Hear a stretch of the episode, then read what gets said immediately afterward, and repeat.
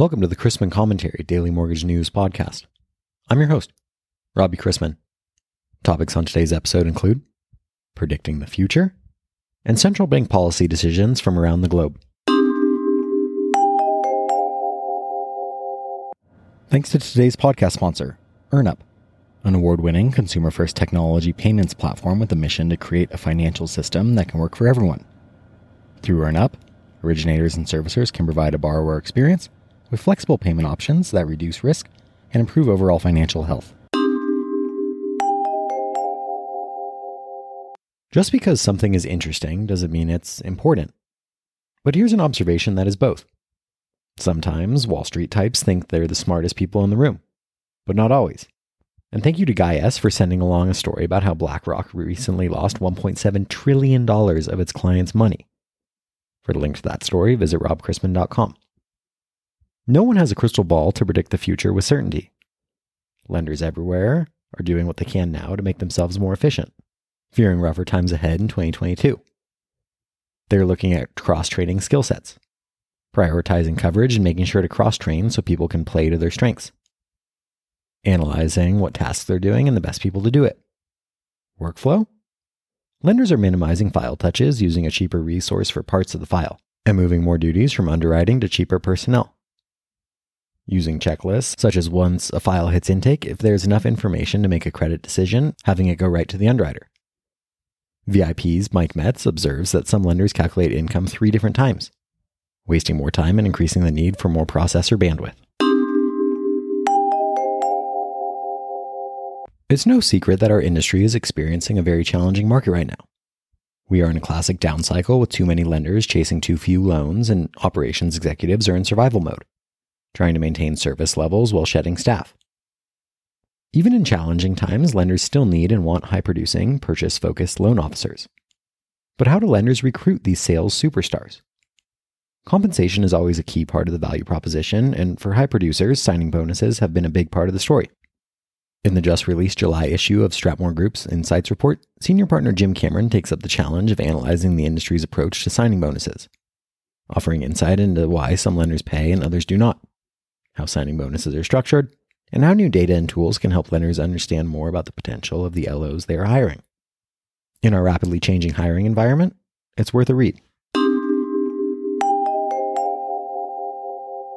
This was always going to be a quiet week as far as market-moving news in the bond market, which includes mortgage-backed securities, due to both the usual third week of the month lull in data and the Fed being in its blackout period ahead of next week's Federal Open Market Committee meeting. We saw yesterday that existing U.S. home sales fell 5.4% in June to an annualized rate of 5.12 million, down from 5.41 million in May, a 2-year low. Total sales in June were down 14.2% from a year ago as the rise in borrowing costs continues to erode affordability. The median home price hit a record high of $416,000, and supply ticked up to 3.0 months from 2.6. Market started today with the latest monetary policy decision from the Bank of Japan and a hike from the ECB, which shows to go 50 basis points in its first hike since 2011. Our domestic calendar is also underway with weekly jobless claims in at 251,000, the highest since November, and Philadelphia Fed manufacturing, down 9 to negative 12.3 versus expectations of improving. Later this morning brings June leading indicators, Freddie Mac's latest primary mortgage market survey, and Treasury events, including month-end supply consisting of 2, 5, and 7-year notes, and an auction of $17 billion of new 10-year TIPS. The desk will purchase up to $493 million, Ginnie 2 4% through 5%, mortgage-backed securities from early payoffs. And we begin the day with agency MBS prices worse an eighth to a quarter, and the 10-year yielding 3.06 after closing yesterday at 3.04%. Let's wrap up with a joke and some housekeeping. One day, a man drove his secretary home after she fell quite ill at work. Although this was an innocent gesture, he decided not to mention it to his wife, who tended to get jealous easily. Later that night, the man and his wife were driving to a restaurant. Suddenly, he looked down and spotted a high-heeled shoe half hidden under the passenger seat. Not wanting to be conspicuous, he waited until his wife was looking out her window before he scooped up the shoe and tossed it out of the car. With a sigh of relief, he pulled into the restaurant parking lot. That's when he noticed his wife squirming around in her seat. "Honey," she asked, "have you seen my other shoe?"